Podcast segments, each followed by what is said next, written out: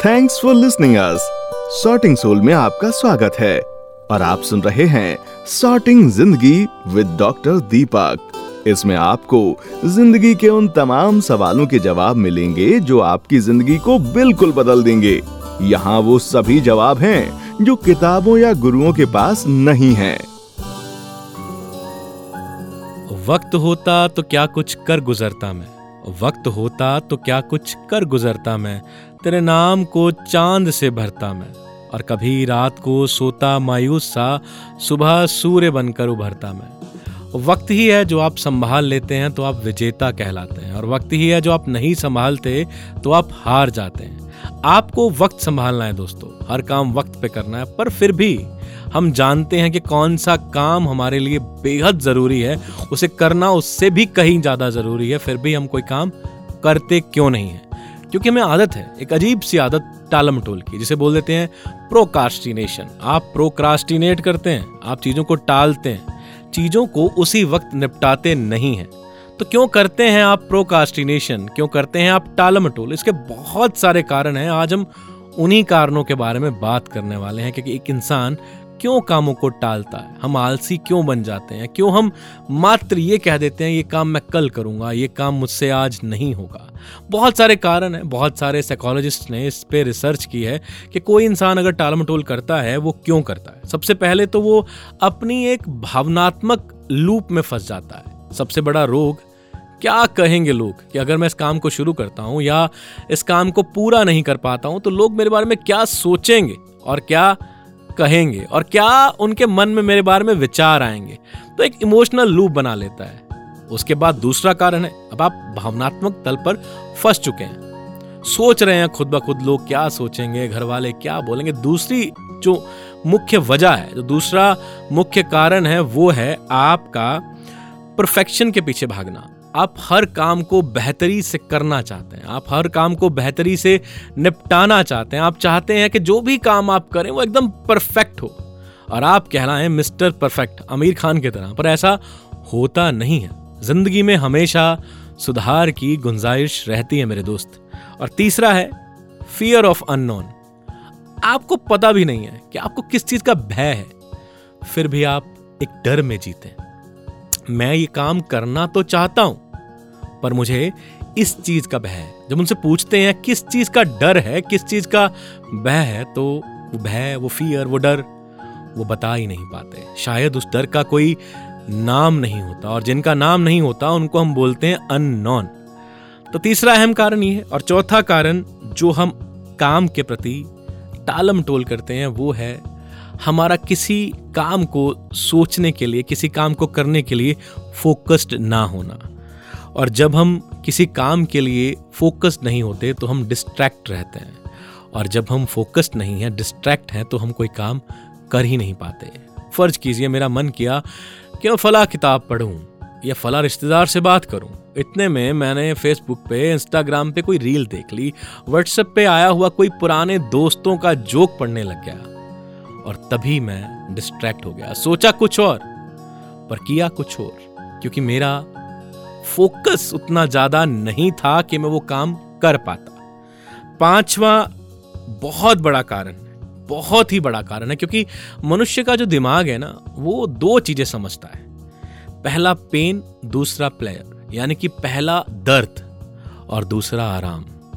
आप अपने comfort zone में बनाए रहना चाहते हैं। और हमारा ये पांचवा कारण जो है ना कंफर्ट जोन वाला, जो आपके fear of feeling good now this is called fear of feeling good now अभी अच्छा महसूस कर रहे हैं। सर्दियों के दिन हैं, आप रजाई में बैठे हैं, चारपाई पे बैठे हैं, कौन जाए पानी पीने के लिए, कौन जाए वॉशरूम आप जाते ही नहीं है। तो वह कंफर्ट जोन से बाहर निकलने का दर्द।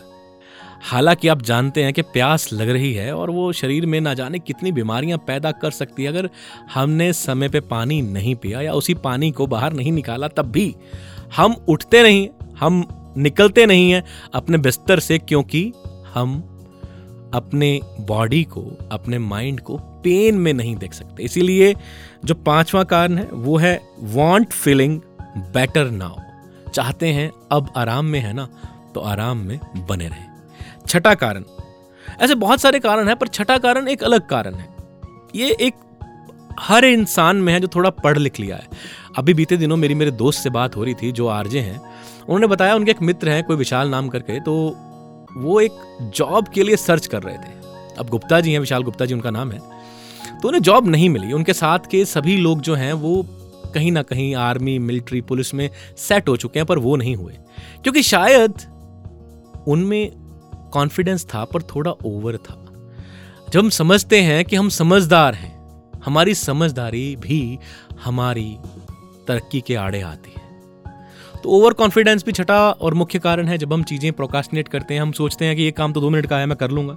ये काम तो दस मिनट का है, मैं कर लूँगा। ये काम तो बीस मिनट का है, मैं निपटा लूँगा। दो मिनट में निपटा लूँगा, ये मुझे आता ही है, ये मुझसे हो ही जाएगा, या काम ये मैं कर ही लूँगा। ऐसे और भी बहुत सारे कारण हैं, अगर आप हमारा Facebook page sorting soul follow करेंगे तो आपको वहाँ पे पढ़ने के लिए मिल जाएँगे। इसके बाद बात करने वाले हैं सोल्यूशंस के बारे में। अब आप टालम टोल तो करते हैं, पर क्या कारण है कि आप टाल मटोल करते हैं या आप जान चुके हैं? अब उसका इलाज क्या है? हाँ इलाज से पहले आपको अहम बात बता दूँ कि प्रोकास्टिनेशन का या टालम टोल का एक प्रोसेस होता है। वो एक ऐसा प्रोसेस है। आपकी और मेरी बात है, हम सबकी बात है और गूगल पे अगर आप सर्च करेंगे तो आपको ये मालूम होगा कि तकरीबन 83 परसेंट तिरासी प्रतिशत लोग इस पूरी दुनिया में प्रोकास्टिनेट करते हैं, टालम टोल करते हैं, चीज़ें टाल देते हैं। तिरासी प्रतिशत लोग ये जानते हुए भी कि कौन सा काम उनके लिए कितना ज़रूरी है, और ये आज से नहीं है। ये आदिकाल से रावण, महापंडित रावण भी स्वर्ग को सीढ़ियाँ लगा देता, पर अगर कुंभकर्ण जागा होता तो ऐसी बहुत सी उदाहरणें हमें मिलती हैं कि भारत के बड़े नेता कुछ सोच रहे थे करने के लिए, पर वो कर नहीं पाए। क्यों नहीं कर पाए? टालम टोल। तो एक प्रोसेस होता है पाँच स्टेजेस का। उसमें पहली स्टेज है वांट आपकी इच्छा तो है कि मैं एक बड़ा इंसान बनूं। आपकी इच्छा तो है कि मेरा बड़ा नाम हो। आपकी इच्छा तो है मेरे पास खूब पैसा हो। एक अच्छा मकान हो, एक शानदार सी गाड़ी हो। वांट दूसरा स्टेप है फियर डर. आप डर जाते हैं कि यार मुझे मार्केटिंग करनी पड़ेगी, मुझे किताब पढ़नी पड़ेगी, मुझे कुछ सीखना पड़ेगा, मुझे नए एम्प्लॉय रखने पड़ेंगे, मुझे धंधे पे बिज़नेस पे इन्वेस्टमेंट करनी होगी, या मुझे यात्रा करके दिल्ली में ठहर रहे एक कंपनी के सीईओ से मिलने जाना पड़ेगा, या मुझे इस काम के लिए ऑप्शन सर्च करनी पड़ेंगी। आप डर जाते हैं और वहीं आप अपने कदम रोक लेते हैं। पहले तो आपकी इच्छा अधूरी थी। आपने अपने वांट को फुलफिल ही नहीं किया। कि आप क्यों चाहते हैं? क्या चाहते हैं? कैसे चाहते हैं? और दूसरा, डर। आपका सबसे बड़ा शत्रु डर। तीसरा, अब आप इच्छा से उठे, डर पे पहुँचे, तीसरा स्टेप है, आपको मोटिवेट करना पड़ता है खुद को। और मैक्सिमम टाइम्स आप सेल्फ मोटिवेशन में फेल हो जाते हैं। मुझे एक बहुत महान क्रिकेटर हैं धोनी वो कहते हैं कि जब भी मुझे ज़रूरत पड़ी कुछ सीखने की तो मैंने खुद से सीखा। यानी कि खुद से सेल्फ मोटिवेट किया। अपने आप को सेल्फ मोटिवेट किया सेल्फ सेंटर्ड किया और मैंने चीज़ें कर ली। और चौथा स्टेप होता है डूइंग अब आपने इच्छा को पक्का कर लिया या अधूरा छोड़ दिया। जबकि एक प्रोकास्टिनेटर जो होता है, जो टालम टोल करने की आदत से जुड़ा हुआ इंसान होता है वह चीज़ों को अधूरा छोड़ देता है।